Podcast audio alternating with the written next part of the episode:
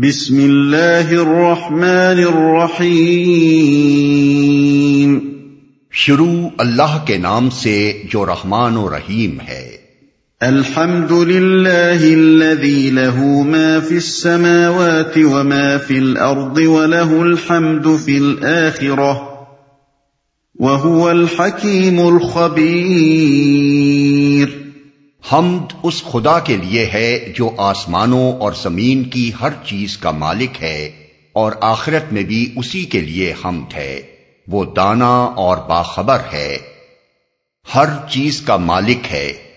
حمد کا لفظ عربی زبان میں تعریف اور شکر دونوں کے لیے استعمال ہوتا ہے، اور یہاں دونوں معنی مراد ہیں۔ جب اللہ تعالیٰ ساری کائنات اور اس کی ہر چیز کا مالک ہے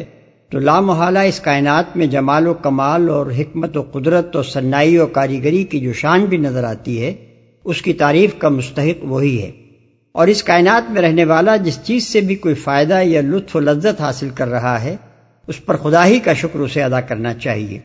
کوئی دوسرا جب ان اشیاء کی ملکیت میں شریک نہیں ہے تو اسے نہ حمد کا استحقاق پہنچتا ہے نہ شکر کا۔ اسی کے لیے حمد ہے، یعنی جس طرح اس دنیا کی ساری نعمتیں اسی کی بخشش ہیں، اسی طرح آخرت میں بھی جو کچھ کسی کو ملے گا اسی کے خزانوں سے اور اسی کے عطا سے ملے گا، اس لیے وہاں بھی وہی تعریف کا مستحق بھی ہے اور شکر کا مستحق بھی۔ باخبر ہے، یعنی اس کے سارے کام کمال درجے حکمت و دانائی پر مبنی ہیں،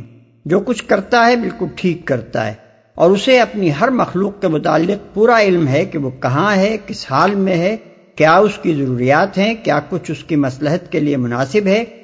کیا اس نے اب تک کیا ہے اور آگے کیا اس سے صادر ہونے والا ہے۔ وہ اپنی بنائی ہوئی دنیا سے بے خبر نہیں ہے، بلکہ اسے ذرے ذرے کی حالت پوری طرح معلوم ہے۔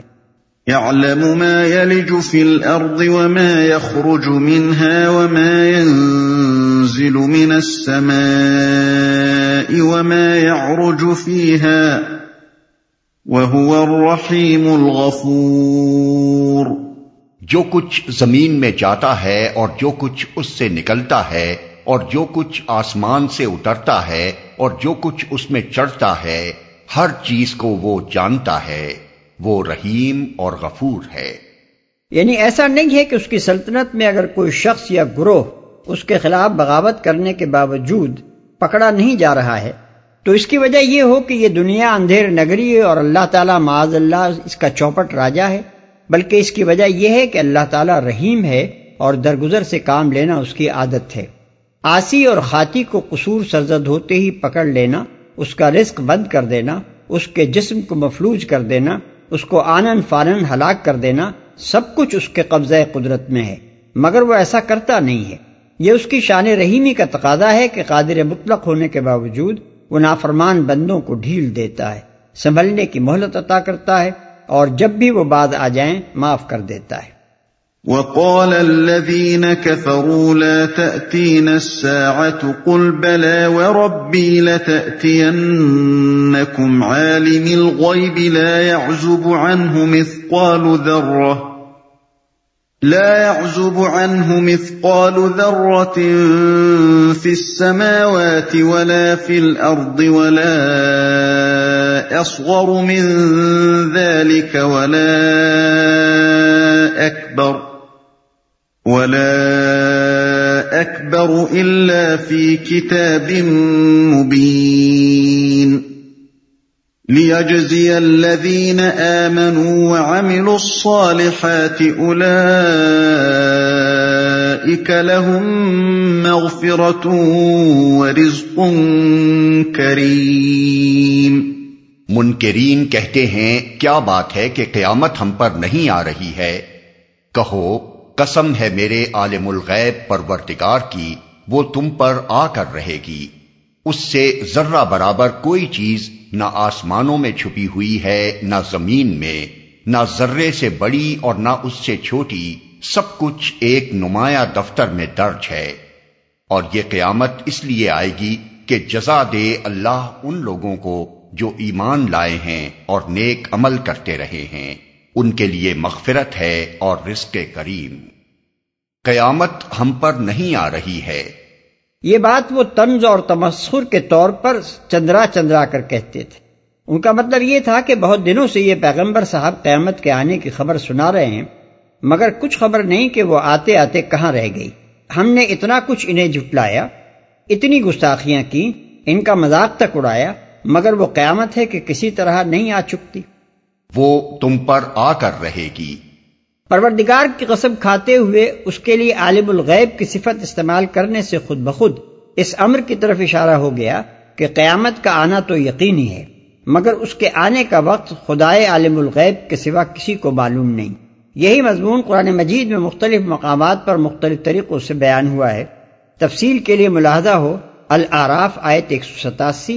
طٰہٰ آیت 15، لقمان آیت 34، الاحزاب آیت 63، الملک آیات 25 اور 26، النازعات 42 تا 44 دفتر میں درج ہے۔ یہ امکان آخرت کے دلائل میں سے ایک دلیل ہے، جیسا کہ آگے آ رہا ہے۔ منکرین آخرت جن وجوہ سے زندگی بعد موت کو بعید از عقل سمجھتے تھے، ان میں سے ایک بات یہ بھی تھی کہ جب سارے انسان مر کر مٹی میں رل مل جائیں گے اور ان کا ذرہ ذرہ منتشر ہو جائے گا، تو کس طرح یہ ممکن ہے کہ یہ بے شمار اجزاء پھر سے اکٹھے ہوں اور ان کو جوڑ کر ہم دوبارہ اپنے انہی اجسام کے ساتھ پیدا کر دیے جائیں۔ اس شبے کو یہ کہہ کر رفع کیا گیا ہے کہ ہر ذرہ جو کہیں گیا ہے، خدا کے دفتر میں اس کا اندراج موجود ہے، اور خدا کو معلوم ہے کہ کیا چیز کہاں گئی ہے۔ جب وہ دوبارہ پیدا کرنے کا ارادہ کرے گا تو اسے ایک ایک انسان کے اجزائے جسم کو سمیٹ لانے میں کوئی زحمت پیش نہ آئے گی۔ والذین سعوا فی آیاتنا معاجزین اولئک لهم عذاب من رجز الیم۔ اور جن لوگوں نے ہماری آیات کو نیچا دکھانے کے لیے زور لگایا ہے، ان کے لیے بدترین قسم کا دردناک عذاب ہے۔ اوپر آخرت کے امکان کی دلیل تھی اور یہ اس کے وجوب کی دلیل ہے۔ مطلب یہ ہے کہ ایسا وقت ضرور آنا ہی چاہیے جب ظالموں کو ان کے ظلم کا اور صالحوں کو ان کی نیکی کا بدلہ دیا جائے۔ عقل یہ چاہتی ہے اور انصاف یہ تقاضا کرتا ہے کہ جو نیکی کرے اسے انعام ملے اور جو بدی کرے وہ سزا پائے۔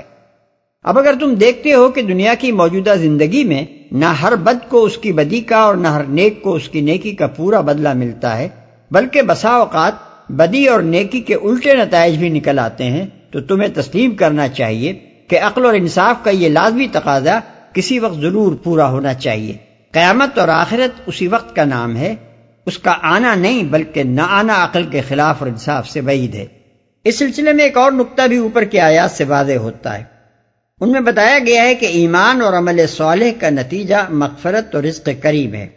اور جو لوگ خدا کے دین کو نیچا دکھانے کے لیے معاندانہ جدوجہد کریں، ان کے لیے بدترین قسم کا عذاب ہے۔ اس سے خود بخود یہ ظاہر ہو گیا کہ جو شخص سچے دل سے ایمان لائے گا، اس کے عمل میں اگر کچھ خرابی بھی ہو تو وہ رزق کریم چاہے نہ پائے مگر مغفرت سے محروم نہ رہے گا،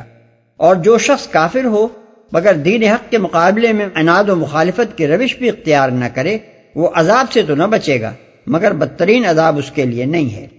وَيَرَى الَّذِينَ أُوتُوا الْعِلْمَ الَّذِي أُنزِلَ إِلَيْكَ مِنْ رَبِّكَ هُوَ الْحَقَّ وَيَهْدِي إِلَى صِرَاطِ الْعَزِيزِ الْحَمِيدِ۔ اے نبی، علم رکھنے والے خوب جانتے ہیں کہ جو کچھ تمہارے رب کی طرف سے تم پر نازل کیا گیا ہے وہ سراسر حق ہے اور خدائے عزیز و حمید کا راستہ دکھاتا ہے۔ یعنی یہ معاندین تمہارے پیش کردہ حق کو باطل ثابت کرنے کے لیے خواہ کتنا ہی زور لگائیں، ان کی یہ تدبیریں کامیاب نہیں ہو سکتی، کیونکہ ان باتوں سے وہ جہلا ہی کو دھوکہ دے سکتے ہیں۔ علم رکھنے والے لوگ ان کے فریب میں نہیں آتے۔ وَقَالَ الَّذِينَ كَفَرُوا هَلْ نَدُلُّكُمْ عَلَى رَجُلٍ يُنَبِّئُكُمْ إِذَا مُزِّقْتُمْ كُلَّ مُمَزَّقٍ إِنَّكُمْ لَفِي خَلْقٍ جَدِيدٍ أَفْتَرَى عَلَى اللَّهِ كَذِبًا أَمْ بِهِ جِنَّةٌ بل الذین لا یؤمنون بالآخرۃ فی العذاب والضلال البعید۔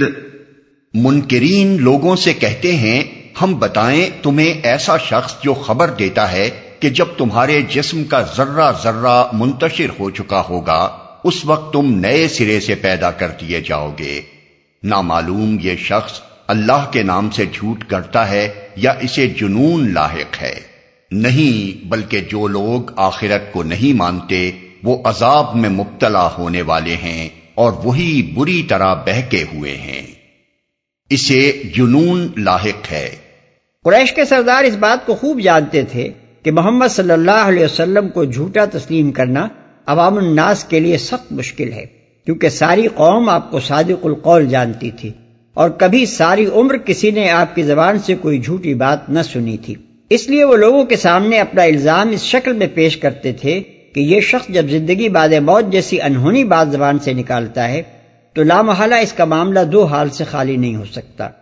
یا تو معاذ اللہ یہ شخص جان بوجھ کر ایک جھوٹی بات کہہ رہا ہے یا پھر یہ مجنون ہے۔ لیکن یہ مجنون والی بات بھی اتنی ہی بے سروپا تھی جتنی جھوٹ والی بات تھی، اس لیے کہ کوئی عقل کا اندھا ہی ایک کمال درجے کے عاقل و فہیم آدمی کو مجنون مان سکتا تھا، ورنہ آنکھوں دیکھتے کوئی شخص جیتی وکھی کیسے نگل لیتا۔ یہی وجہ ہے کہ اللہ تعالیٰ نے اس بیہودہ بات کے جواب میں کسی استدلال کی ضرورت محسوس نہ فرمائی اور کلام صرف ان کے اس اچنبے پر کیا جو زندگی بعد موت کے امکان پر وہ ظاہر کرتے تھے۔ بری طرح بہکے ہوئے ہیں، یہ ان کی بات کا پہلا جواب ہے۔ اس کا مطلب یہ ہے کہ نادانو، عقل تو تمہاری ماری گئی ہے کہ جو شخص حقیقت حال سے تمہیں آگاہ کر رہا ہے اس کی بات نہیں مانتے اور سرپٹ اس راستے پر چلے جا رہے ہو جو سیدھا جہنم کی طرف جاتا ہے، مگر تمہاری حماقت کی تغیانی کا عالم یہ ہے کہ الٹا اس شخص کو مجنون کہتے ہو جو تمہیں بچانے کی فکر کر رہا ہے۔ أَفَلَمْ يَرَوْا إِلَى مَا بَيْنَ أَيْدِيهِمْ وَمَا خَلْفَهُمْ مِنَ السَّمَاءِ وَالْأَرْضِ إِن نَشَأْ نَخْسِفْ بِهِمُ الْأَرْضَ أَوْ نُسْقِطْ عَلَيْهِمْ كِسَفًا مِنَ السَّمَاءِ إِنَّ فِي ذَلِكَ لَآيَةً لِكُلِّ عَبْدٍ مُنِيبٍ۔ کیا انہوں نے کبھی اس آسمان و زمین کو نہیں دیکھا جو انہیں آگے اور پیچھے سے گھیرے ہوئے ہے؟ ہم چاہیں تو انہیں زمین میں دھسا دیں یا آسمان کے کچھ ٹکڑے ان پر گرا دیں۔ درحقیقت اس میں ایک نشانی ہے ہر اس بندے کے لیے جو خدا کی طرف رجوع کرنے والا ہو۔ کچھ ٹکڑے ان پر گرا دیں، یہ ان کی بات کا دوسرا جواب ہے۔ اس جواب کو سمجھنے کے لیے یہ حقیقت نگاہ میں رہنی چاہیے کہ کفار قریش جن وجوہ سے زندگی بعد موت کا انکار کرتے تھے ان میں تین چیزیں سب سے زیادہ نمایاں تھیں۔ ایک یہ کہ وہ خدا کے محاسبے اور باز پرس کو نہیں ماننا چاہتے تھے، کیونکہ اسے مان لینے کے بعد دنیا میں منمانی کرنے کی آزادی ان سے چھن جاتی تھی۔ دوسرے یہ کہ وہ قیامت کے وقوع اور نظام عالم کے درہم برہم ہو جانے اور پھر سے ایک نئی کائنات بننے کو ناقابل تصور سمجھتے تھے۔ تیسرے یہ کہ جن لوگوں کو مرے ہوئے سینکڑوں ہزاروں برس گزر چکے ہوں اور جن کی ہڈیاں تک ریزہ ریزہ ہو کر زمین، ہوا اور پانی میں پراگندہ ہو چکی ہوں، ان کا دوبارہ جسم و جان کے ساتھ جی اٹھنا ان کے نزدیک بالکل بعید از امکان تھا۔ اوپر کا جواب ان تینوں پہلوؤں پر حاوی ہے اور مزید برآں اس میں ایک سخت تنبیہ بھی مضمر ہے۔ ان مختصر سے فقروں میں جو مضمون بیان کیا گیا ہے اس کی تفصیل یہ ہے۔ ایک، اس زمین و آسمان کو اگر کبھی تم نے آنکھیں کھول کر دیکھا ہوتا تو تمہیں نظر آتا کہ یہ کوئی کھلونا نہیں ہے اور نہ یہ نظام اتفاقاً بن گیا ہے۔ اس کائنات کی ہر چیز اس بات پر دلالت کر رہی ہے کہ اسے ایک قادر مطلق ہستی نے کمال درجہ حکمت کے ساتھ بنایا ہے۔ ایسے ایک حکیمانہ نظام میں یہ تصور کرنا کہ یہاں کسی کو عقل و تمیز اور اختیارات عطا کرنے کے بعد اسے غیر ذمہ دار اور غیر جواب دہ چھوڑا جا سکتا ہے سراسر ایک لغو بات ہے۔ دو، اس نظام کو جو شخص بھی دیدہ بینا کے ساتھ دیکھے گا اسے معلوم ہو جائے گا کہ قیامت کا آ جانا کچھ بھی مشکل نہیں ہے۔ زمین اور آسمان جن بندشوں پر قائم ہیں ان میں ایک ذرا سا الٹ پھیر بھی ہو جائے تو آنن فانن قیامت برپا ہو سکتی ہے، اور یہی نظام اس بات پر بھی گواہ ہے کہ جس نے آج یہ دنیا بنا رکھی ہے وہ ایک دوسری دنیا پھر بنا سکتا ہے۔ اس کے لیے ایسا کرنا مشکل ہوتا تو یہی دنیا کیسے بن کھڑی ہوتی۔ تین، تم نے آخر خالق ارض و سما کو کیا سمجھ رکھا ہے کہ مرے ہوئے انسانوں کے دوبارہ پیدا کیے جانے کو اس کی قدرت سے باہر خیال کر رہے ہو؟ جو لوگ مرتے ہیں ان کے جسم پارا پارا ہو کر خواہ کتنے ہی منتشر ہو جائیں، رہتے تو اسی زمین و آسمان کے حدود میں ہیں، اس سے کہیں باہر تو نہیں چلے جاتے۔ پھر جس خدا کے یہ زمین و آسمان ہیں اس کے لیے کیا مشکل ہے کہ مٹی اور پانی اور ہوا میں جو چیز جہاں بھی ہے اسے وہاں سے نکال لائے۔ تمہارے جسم میں اب جو کچھ موجود ہے وہ بھی تو اسی کا جمع کیا ہوا ہے،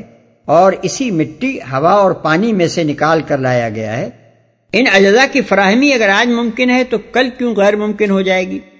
ان تینوں دلیلوں کے ساتھ اس کلام میں یہ تنبیہ بھی پوشیدہ ہے کہ تم ہر طرف سے خدا کی خدائی میں گھرے ہوئے ہو۔ جہاں بھی جاؤ گے یہی کائنات تم پر محیط ہوگی۔ خدا کے مقابلے میں کوئی جائے پناہ تم نہیں پا سکتے، اور خدا کی قدرت کا حال یہ ہے کہ جب وہ چاہے تمہارے قدموں کے نیچے یا سر کے اوپر سے جو بلا چاہے تم پر نازل کر سکتا ہے۔ جس زمین کو آغوش مادر کی طرح تم اپنے لیے جائے سکون پاتے ہو اور اطمینان سے اس پر گھر بنائے بیٹھے ہو، تمہیں کچھ پتہ نہیں کہ اس کی سطح کے نیچے کیا قوتیں کام کر رہی ہیں اور کب وہ کوئی زلزلہ لا کر اسی زمین کو تمہارے لیے مرقد بنا دیتی ہیں۔ جس آسمان کے نیچے تم اطمینان کے ساتھ چل پھر رہے ہو گویا کہ یہ تمہارے گھر کی چھت ہے، تمہیں کیا معلوم کہ اسی آسمان سے کب کوئی بجلی گر پڑتی ہے، یا ہلاکت خیز بارش ہو جاتی ہے، یا اور کوئی ناگہانی آفت آ جاتی ہے۔ اس حالت میں تمہاری خدا سے یہ بے خوفی اور فکر عاقبت سے یہ غفلت اور یہ خیر خواہ کی نصیحت کے مقابلے میں یہ یابہ گوئی بجز اس کے اور کیا معنی رکھتی ہے کہ تم اپنی شامت ہی کو دعوت دے رہے ہو۔